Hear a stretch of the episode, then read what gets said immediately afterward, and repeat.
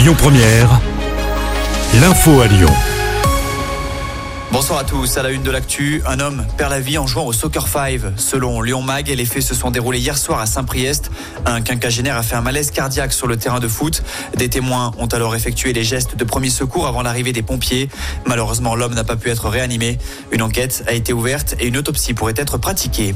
Edgardo Greco reste en prison. La demande de remise en liberté du pizzaiolo stéphanois, membre présumé de la mafia italienne, a été rejetée ce matin par la Cour d'appel de Lyon. Son avocat, maître David Metexas, nous indique qu'il va se pourvoir en cassation. En attendant, son client reste incarcéré chez nous dans le Rhône. Dans l'actu en France, les données d'un Français sur deux ont fuité suite à une cyberattaque touchant la sécurité sociale. Les pirates ont récupéré l'état civil, le numéro de sécu, encore les dates de naissance. Par contre, les informations bancaires et médicales n'ont pas été divulguées. 33 millions de personnes sont concernées. La CNIL, le gendarme du numérique, a ouvert une enquête. Retour chez nous, Lyon s'illuminera du 5 au 8 décembre prochain. On connaît les dates de la future fête des Lumières. La 25e édition se tiendra sur les mêmes horaires que l'édition précédente, à savoir jeudi, vendredi, samedi de 19h à 23h et le dimanche 8 décembre de 18 à 22h. Notons qu'il y a deux mois, 2 millions de visiteurs avaient profité des festivités.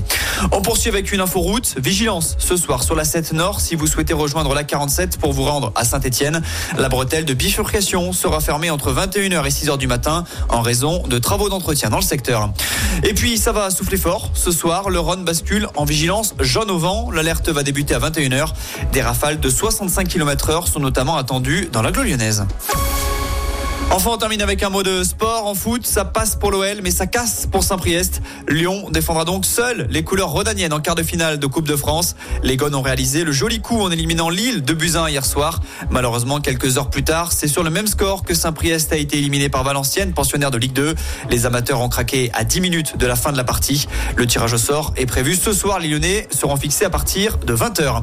Et puis en basket, l'Asvel est en Espagne. Les Villeurbanais affrontent Vitoria dans le cadre d'une nouvelle rencontre d'Euroleague. Le coup d'envoi sera donné à 20h. Écoutez votre radio Lyon Première en direct sur l'application Lyon Première, lyonpremière.fr et bien sûr à Lyon sur 90.2 FM et en DAB+. Lyon Première